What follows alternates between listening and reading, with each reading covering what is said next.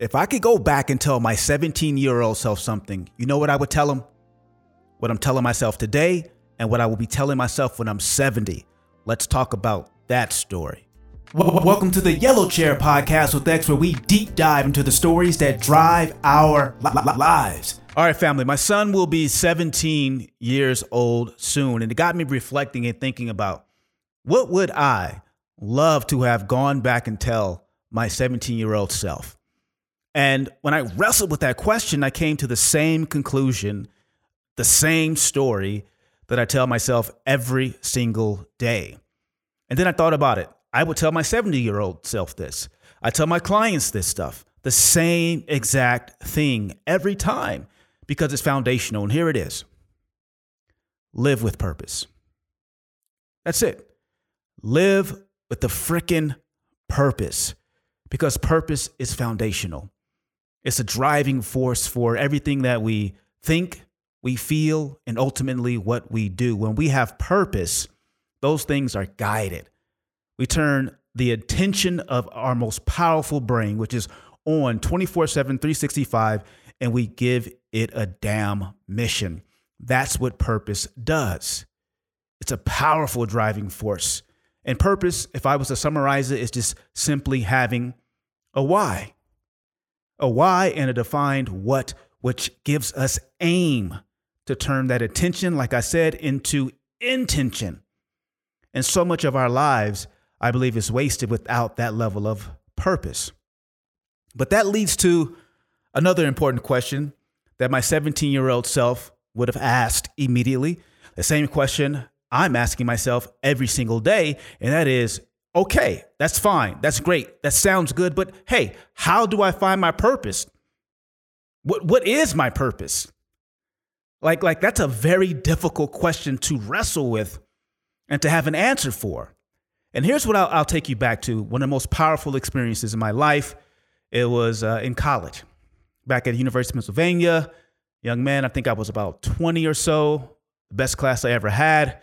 It was by uh, Professor McDaniels. His name is Professor Tukufu Zuberi these days, but back then it was Professor McDaniels. And this class, it, it was it was fortunate because it, it rolled out this way. It was all black people in the class. And that pen, it was only like seven of us there. So, so I'm over exaggerating, but it was all black people in the class. So Dr. McDaniels or Professor Tukufu Zuberi, he could let his hair down and really like let into us a little bit. So we were reading this book and I think it was uh, Carter G. Woodson's uh, Miseducation of the Negro. And it was a good book. In fact, I'm going to look on Google right now for a quote uh, from Carter G. Woodson. It's Black History Month. Let's dig in. And whether it's Black History Month or not, this is appropriate for all kinds, every kind. And here's the quote If you can control a man's thinking, you do not have to worry about his action. When you determine what a man shall think, you do not have to concern yourself about what he will do. If you can make a man feel that he is inferior, you do not have to compel him to accept an inferior status, for he will seek it himself. If you make a man think that he is justly an outcast, you do not have to order him to the back door. He will go without being told. And if there is no back door, his very nature will demand one. And I was called on to read that passage in class. And Dr. McDaniels said to all of us, he said, You Negroes in this class, and I hope I'm not putting him on blast. He said, You Negroes in this class are going to take the back door. And we were like, What? Back door? No, we not. He's like, Look, you Ivy League Negroes are going to take the back door. In fact, just like he said, you're going to make a back door. You're going to demand a back door. You Negroes are going to create a gold studded platinum laced back door, you Negroes in this class. And of course, we were all like, hell no. No, we're not. Da da da da. We were going in there, we were going back and forth, and he was adamant, sitting there like a like a like a, a old OG, just pressing our buttons. And we're these young, impressionable, immature minds just fighting and protesting this idea.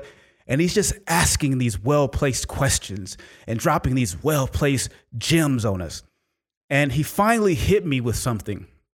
He said, Here's what it comes down to y'all don't read. And then I stood up and said, wait a minute, I, I do read. I, I don't know what to read, but I do read. And he said, that's the problem. He said, because the moment you start reading is the moment you start to know what to read.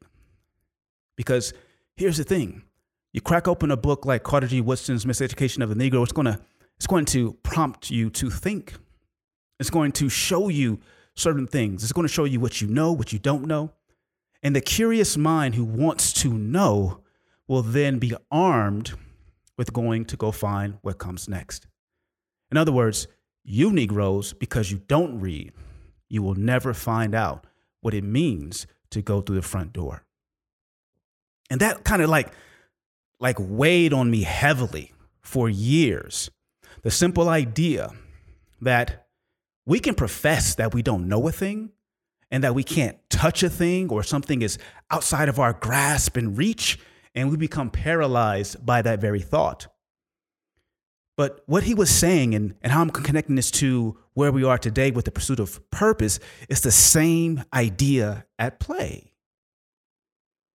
You have to pursue purpose to find it. You can't find it in a vacuum. You can't touch it by sitting down and making an intellectual exercise. You can't simply just say, This is my purpose. You have to pursue it. Just like reading those books, you have to read. And as you read, you start to uncover new things. And as you uncover those new things, a whole new world starts to open up to you. And that is how you find purpose, the same exact formula. So if I was going back and, and talking to my 17 year old self and my 17 year old son today, look, you got to live with purpose. You need to understand your why, the driving force behind what you do. And you need to crystallize that into a defining what, something that you're going to go create in the world. And when you have that why and that what and that purpose driving you, now that attention that you're giving to life and living and the pursuit of the things that you want, that brain power that is on 24 7, 365, you can now give it a mission.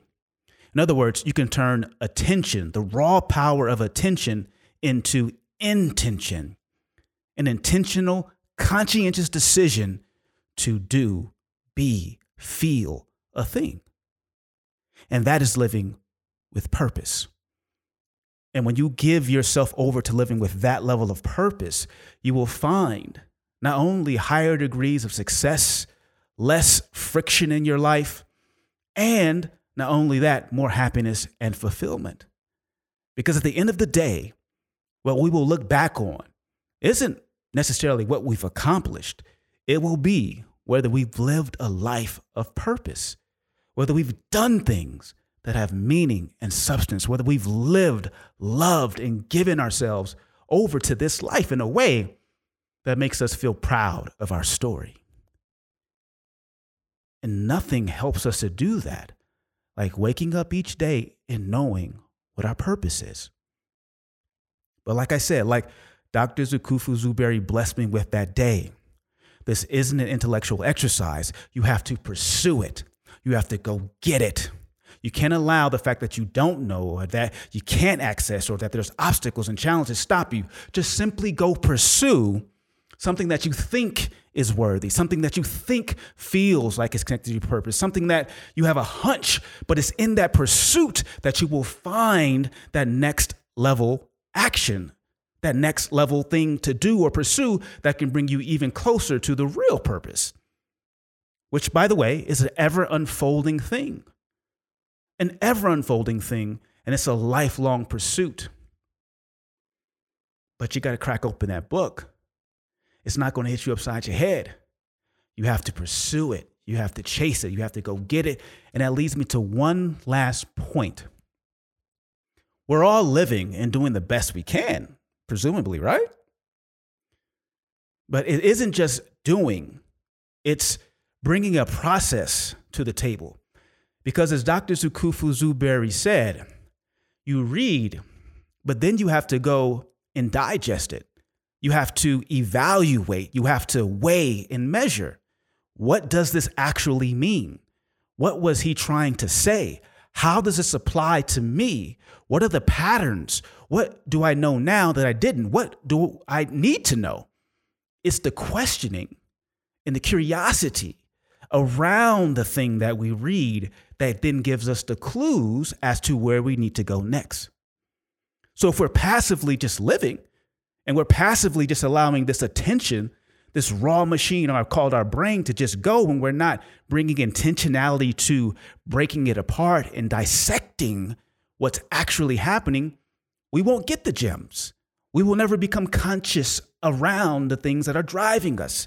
We won't see the clues that can lead us to what's next. In other words, we will blindly, dumbly, and stupidly progress through life.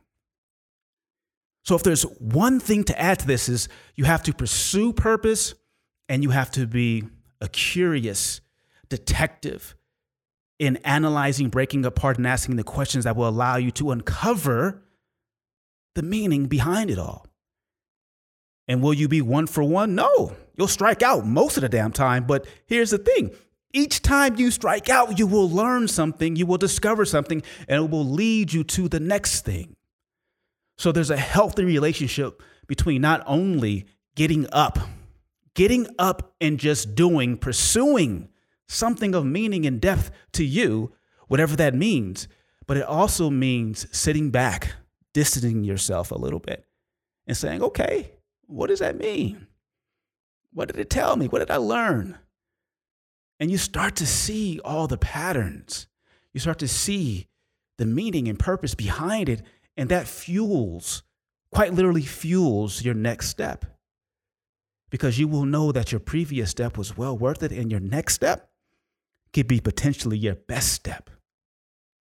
So, whether you're 17 or 70, the question remains the same What is your purpose? What is your defining why? And how do you crystallize that into a mission of what as you're trying to create and unfold and, and bring into this world so that life has meaning, so that we can have impact and we can be proud of our story? But that work, no one can give it to you. No one will sit down and there will be an aha moment where you have it all figured out. Sit down with anyone who is truthful and honest about that process.